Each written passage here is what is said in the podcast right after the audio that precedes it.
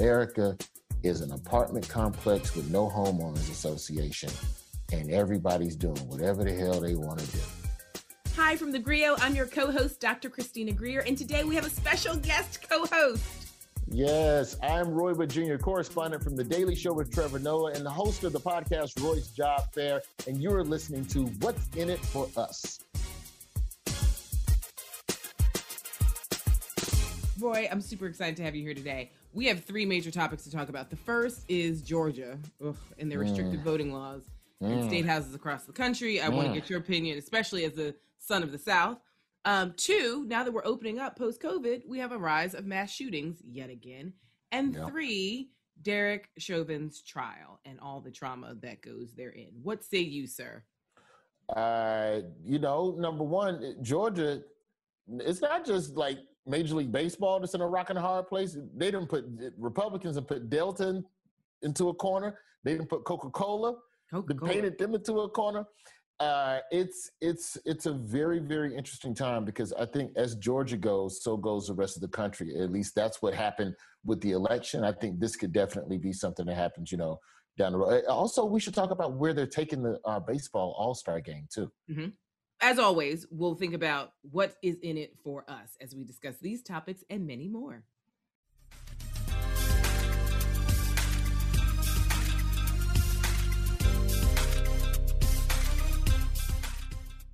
So I wanted to get um, started first things first and talk if about. People can't the, see me. I'm dancing. Real you're, you're shimmying. You're shimmying our royalty yeah, free music. Go ahead, do your show. Don't mind me.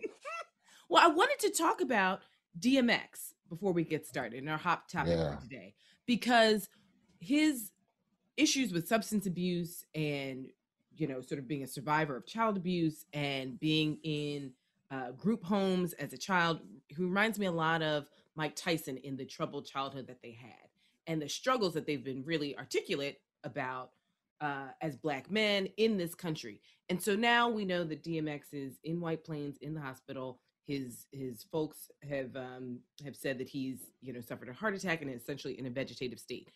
What are your thoughts right now on sort of not just DMX and his health, but kind of how do we support black folks who clearly are still struggling, no matter how successful they may be in their their own lives i think the important thing that we can take away from dmx as a community um, separate and apart from praying for his recovery is to check on the people in your life mm. now is the time to make sure that the people in your circles are good because you know the thing about a lot of us that are dealing with a lot of issues, you know, we're good liars. You know, black folks, mm. we're real good at just saying, "I'm good, ain't no thing." We can we can emotionally try to walk it off, but I think it's important to know that you don't have to do that, and that you don't have to self medicate, you know, with with drugs or anything of that nature. I just, you know, I really hope that if there's one thing that has been uplifting to see, mm-hmm. is the amount of love and support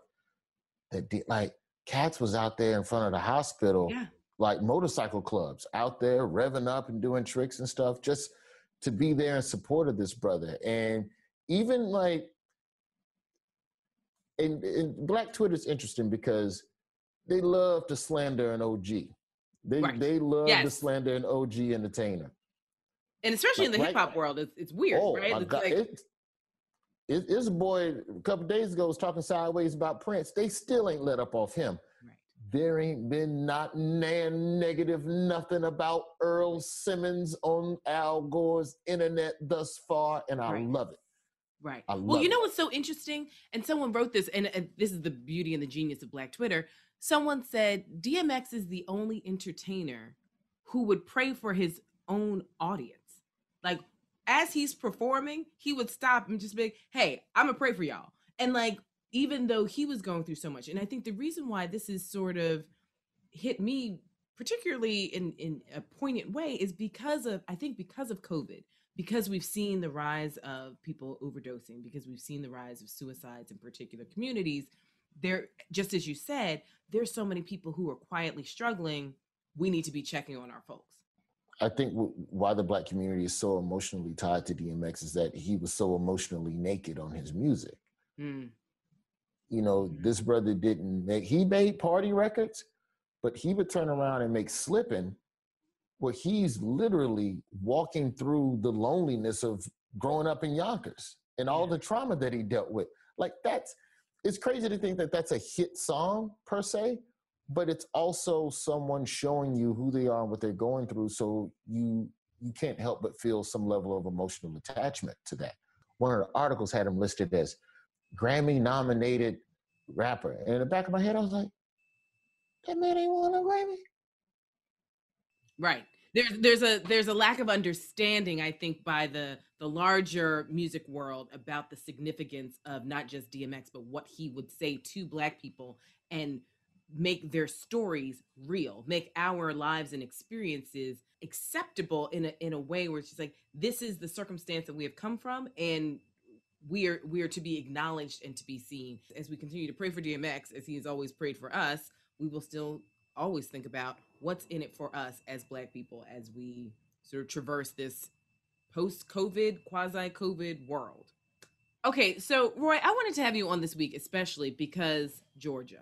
And i know that you grew up in south. I know that you went to fam. Ham all day. Um, Tallahassee you, all day. you rep alabama you rep florida. And you know as as we've said georgia in 2020 was so indicative of the direction that the South could go. And I think we, as Black people, we know the pendulum swings. So we saw the success of Joe Biden. We saw the success of Reverend Warnock and Jon Ossoff becoming two, you know, Democratic senators from the state of Georgia. And so we knew that there would be some backlash and some repercussions. Oh, of course. I don't know if folks fully understood how swift Governor Brian Kemp would be in signing a bill into law that would restrict voting and not just for democrats and black and brown georgians. I mean it's going to hurt republicans too um, not in the same exact ways but i mean he's strengthening id requirements for absentee ballots. He's giving lawmakers the power to take over local elections. He's limiting the use of ballot drop boxes. He's shortening early voting periods for runoffs He's making it a misdemeanor for members of the public to offer food or water to voters waiting in line, something that is clearly stated in the Bible that we should be doing for our fellow neighbors. So, I mean, where are you when you read that? And I know you still have family in the South. Were you just like, okay, and I mean, this is what we knew would happen, or are you even surprised that this is a bridge too far? Um, it didn't surprise me. You know, I'm from Alabama, where they got a carpool to drive three counties over just to get to a polling station. Mm-hmm. Like, you know, like there's been so much racism around voter suppression that in the back of my head, I read all of that and I was like, all right, well, at least we can still vote on the day. Right. Right. So we because the Jim the Jim Crowness is, is Thank you, sir, for taking it back to just 1973 mm-hmm. and not 43. Like that's how ingrained it is. You know, I'm talking about, of course, you know, in parts of rural Alabama where they just straight up just shut down polling stations in mm-hmm. poor parts of the country where you have to drive God knows how far. Old people, there's no mass transit, mm-hmm. there's no bus, you know, so that I was not surprised. I'm never surprised by anything in the South. And the only people surprised by it is folks that's not from the South. Right. But it, what's wild to me though is like Malcolm X was like anything south of the Canadian border is the U.S. South. So like, why should any of us be surprised? I don't know, but there still seems to be a lot of people. I think that you know we were still kicking back and sipping the sipping the champagne from. Georgia getting flipped blue, mm-hmm. and not expecting you know the empire to strike back. So far, I paused a little bit for the Star Wars. I figured you'd appreciate that. But um, there's Give me Roy Wood Jr. You're my only hope. there's there's just a level of insidiousness to mm-hmm. what they're doing, and to then turn around and frame it as something that's beneficial. And I don't think we're ever gonna. I don't think there's ever gonna be. Do you think there's ever a way to get poor white people to understand that they in the same boat as us, and to understand that this is literally chopping y'all off at the knees too? Well, here's the thing that's so fascinating. LBJ, my favorite president, also a son of the South, was so clear of like, okay, so y'all poor white people, of which I'm a descendant, he would tell them. He's like, you don't recognize, like, as long as we can keep y'all thinking that you're better than the Negro, we can basically pick your pockets all day long. Martin Luther nope. King was trying to organize poor white people when he was assassinated, right? And he's just like, listen, our circumstances are inextricably linked. There are way more poor people in this country than black people. And if we think about, you know, not to get too wonky political science, but like we think about Federalist Paper number 10 when we're talking about factions and protecting the majority from the minority and the minority from the majority, it's like if poor people actually got together, there could be a, a reckoning, a political reckoning in this country oh, that yes. we've never seen. And I oh, think, yes. you know, this is what I want to get your opinion on because I, I think what's so fascinating by what we're seeing in Arizona, well, in, in Georgia, but now Arizona and Florida, and obviously it'll come to Alabama and Mississippi uh, sooner than we think. It's always couched in fraud, trying to protect the electoral system from fraud, as if Black people. Yeah. Realizing their franchise immediately means there's some fraud in the system and we should not do it. Well, that's because you've sold the people who are frustrated with the results of the presidential election that it was stolen. So mm-hmm. if they'll drink that Kool-Aid, then they'll of course drink that the law. This is in the effort to prevent what happened from happening again. Well, hell yeah, go ahead and you're damn right. Pass that law, Mr. Governor. Mm-hmm. Um, I just the thing that the thing I feel like we have to be careful about though with Georgia, which is why I've been slow to speak about it, you know, in a lot mm-hmm. in a lot of larger capacities. You know, I know Trevor has on the show, and you know, of course, we talk about it from a broader sense. But when you talk about activating people into what should we do about this, I think it is imperative that we follow the lead of Georgians that are on the ground there that have been doing a lot of the work. Mm-hmm. And that's the thing where Georgia's concerned, where the South is concerned is a bigger, but especially Georgia, that unsettles me to a degree where people get so upset and so indignant that they kind of shove their way to the front of the activism movement mm-hmm. line to go, this is what need to happen and this what we gonna do, because that's not right. Slow down, bro. Right. You don't live here. You're not gonna vote in this election. So let's talk and then coordinate together. But well, this is, you know, this is why I wanted to have you on because you're super smart and I love your analysis because this this goes to your point about Delta and and the All Star game. You know, there are a lot of folks who don't live in Georgia who were 110% behind this boycott, and it's like let's you know let's let's move the MLB someplace else. But there are a lot of Georgians, and if you've read Stacey Abrams' um, sort of press release about this, there are a lot of folks uh-huh. who are uh-huh. like, listen, boycotts are are helpful to a point, but removing the the All-Star game is an economic decision that honestly will hurt poor black people and working class folks who were relying on this game being in town for us to actually make some money. So I think that there's this tension between punishing a state for their bad behavior and obviously a lot of northerners are calling for that to happen but then people who were actually in the state of georgia saying actually this might not be the best way. You think you're sticking it to politicians by showing them that you will take something away that affects people who nine times out of ten ain't even eight times out of ten ain't even voting for them right. So i don't care. Bye. Like they'd have to take golf.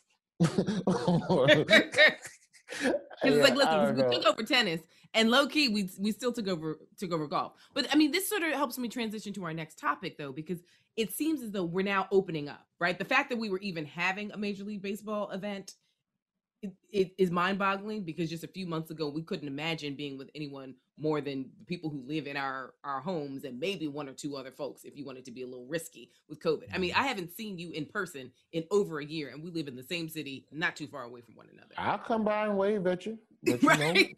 know, let me see your vaccine card. Laminate that thing so i know it's real. You know, you know that's that's about to be the new hot ticket.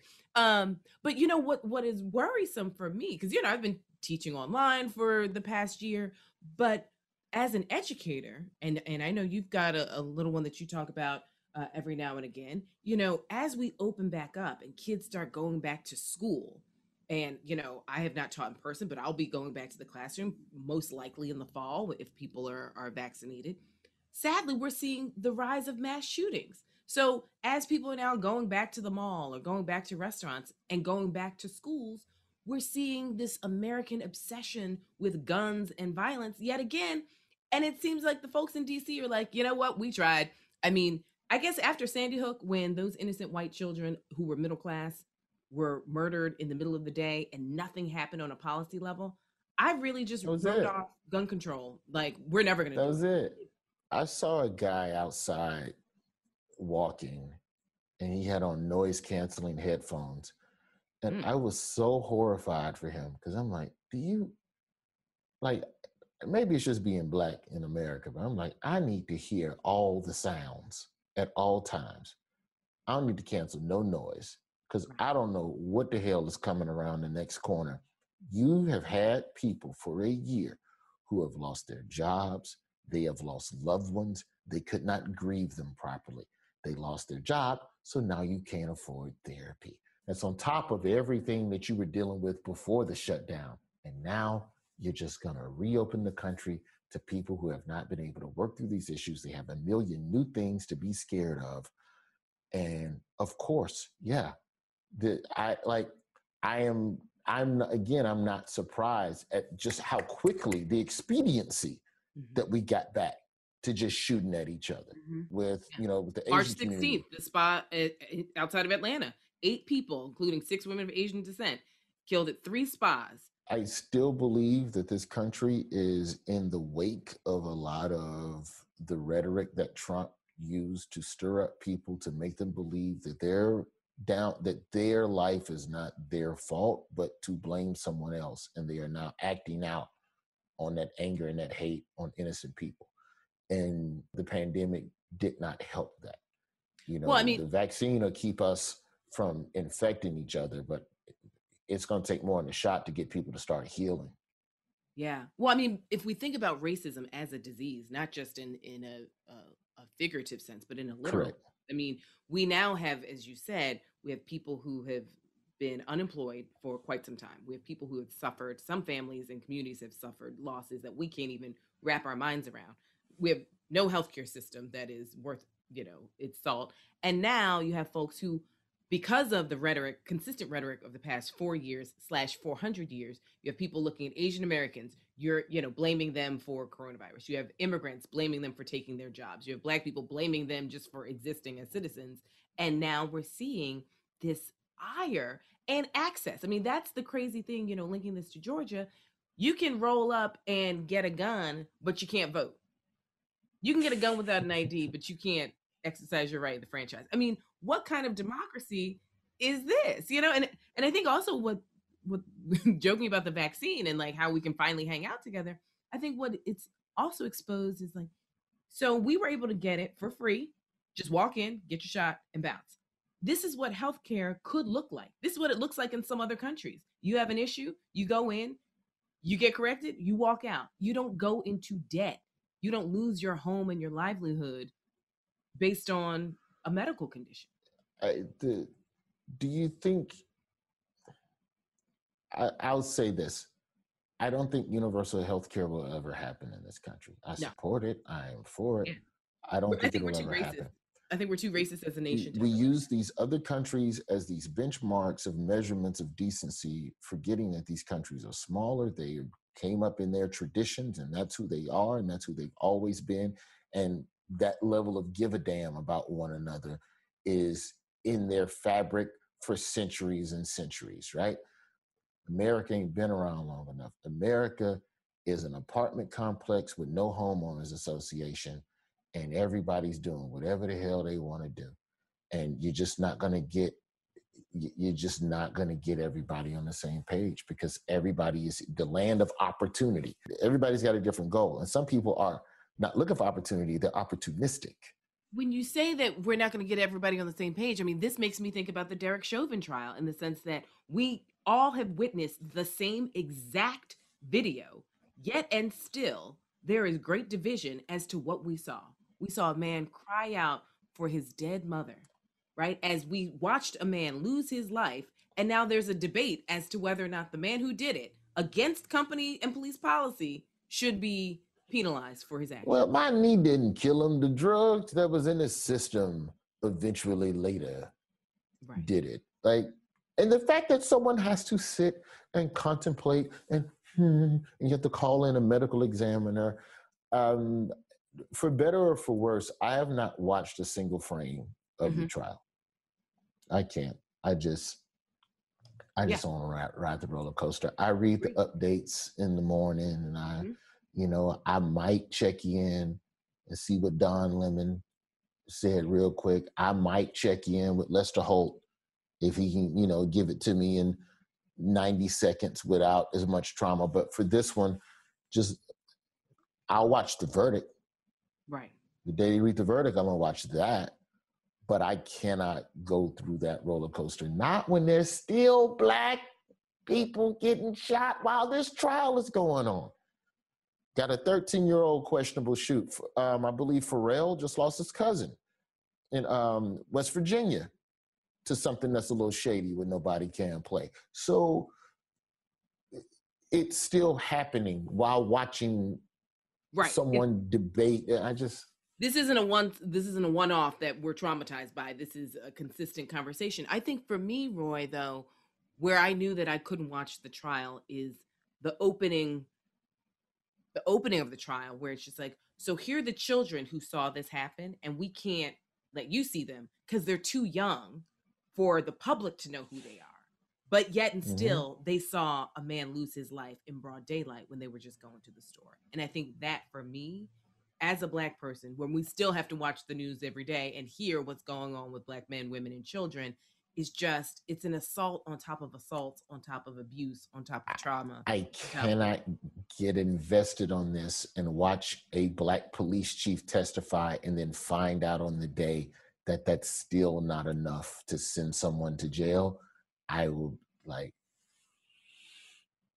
if that's not enough i don't know what the hell is.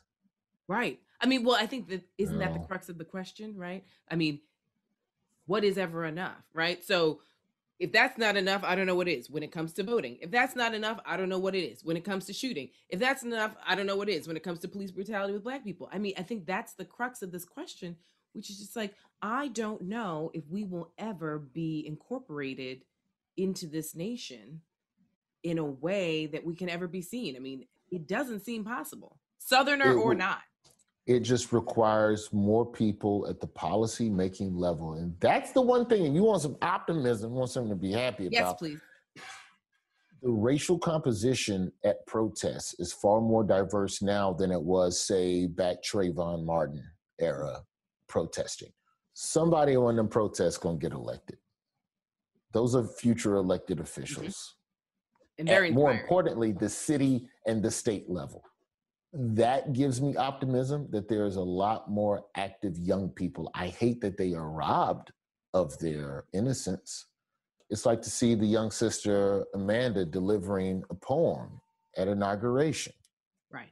Powerful and beautiful. But then there's a small sliver of me that goes, she shouldn't have to be plugged right. into this. why does a 21 year old need to question our our sheer existence as as folks? Well, Roy, I mean, ugh, this, this conversation is going way too fast. Please promise me you're going to come back so we can continue this because oh yes you I want to come on now. You're the people. I, I, you know you're one of my favorite comedians because obviously you're very funny. We get it. But i love the way you approach politics. And i don't know if it's because i'm just partial to you because you're a child of the south. I don't know if it's just because you're wicked smart and your mom was a you know uh, an educator as well. So I, I just I like the way your brain thinks about this country. And I think that's why I appreciate comedians so much because you all actually have to travel the country to make people laugh and you have to understand the the nuance of of region who we region. are as a nation. Um, okay, so before I let you go, what's next for you? Obviously, we can catch you on the Daily Show with Trevor Noah. Um, but what are you up to these days? The the main thing I'm doing right now, um, I have a new podcast with iHeartMedia. It's available wherever you get podcasts. It's called Roy's Job Fair. So essentially, it's a podcast where we just discuss employment in the terms of sharing crazy work stories. We give terrible work tips, but more importantly, the one little nugget in there, as Tom Joyner would say, party with a purpose Mm. Um, we invite people on from varying industries across the country to discuss job openings in their field. And so, you know, these people, you know, the job might not be where you live, but the industry is. So it can give people ideas of where to go and where to pivot to if you're not happy with what you're doing. We talk with, you know, entrepreneurs and talk to them about their journey. Um, it's it's it's been dope. It's been fun to do. You know, like I didn't know that or at least it wasn't something I considered as a man, um, because of because of the lack of employment and the lack of health care. And you talk about you know the childbirth mortality rate as it relates to black women, you know, dying on the delivery, dying in the delivery rooms, there is a skyrocketing need for doulas. And there's nonprofits all over this country that provide community doulas. And if you wanted to do that, it is an opportunity that exists. That's great. And I think in this moment, especially as we emerge post COVID, that podcast is going to be really informative and helpful to a lot of people. So, what's the name of the podcast one more time? Uh, Roy's Job Fair. Roy's Job Fair. Roy's Job Fair. Roy, thank you yes, so ma'am. much for joining us today on What's in It for Us and helping us think through what all this means for Black people. Because at the end of the day, that's what this podcast is all about. So, I so appreciate you coming on. Well, thank you, ma'am. Good to see you again. Love the books in the background too. I know everybody can't see the books, but I read sometimes. Thank you for listening to What's in It for Us. If you liked what you heard, please give us a five star review and subscribe to the show wherever you listen to your podcast and share it with everyone you know. Please email all questions, suggestions, and compliments to podcasts at thegrio.com. The What's in It for Us podcast is brought to you by The Grio and executive produced by Blue Telusma and produced by Abdul Kudus and Antonio Thompson.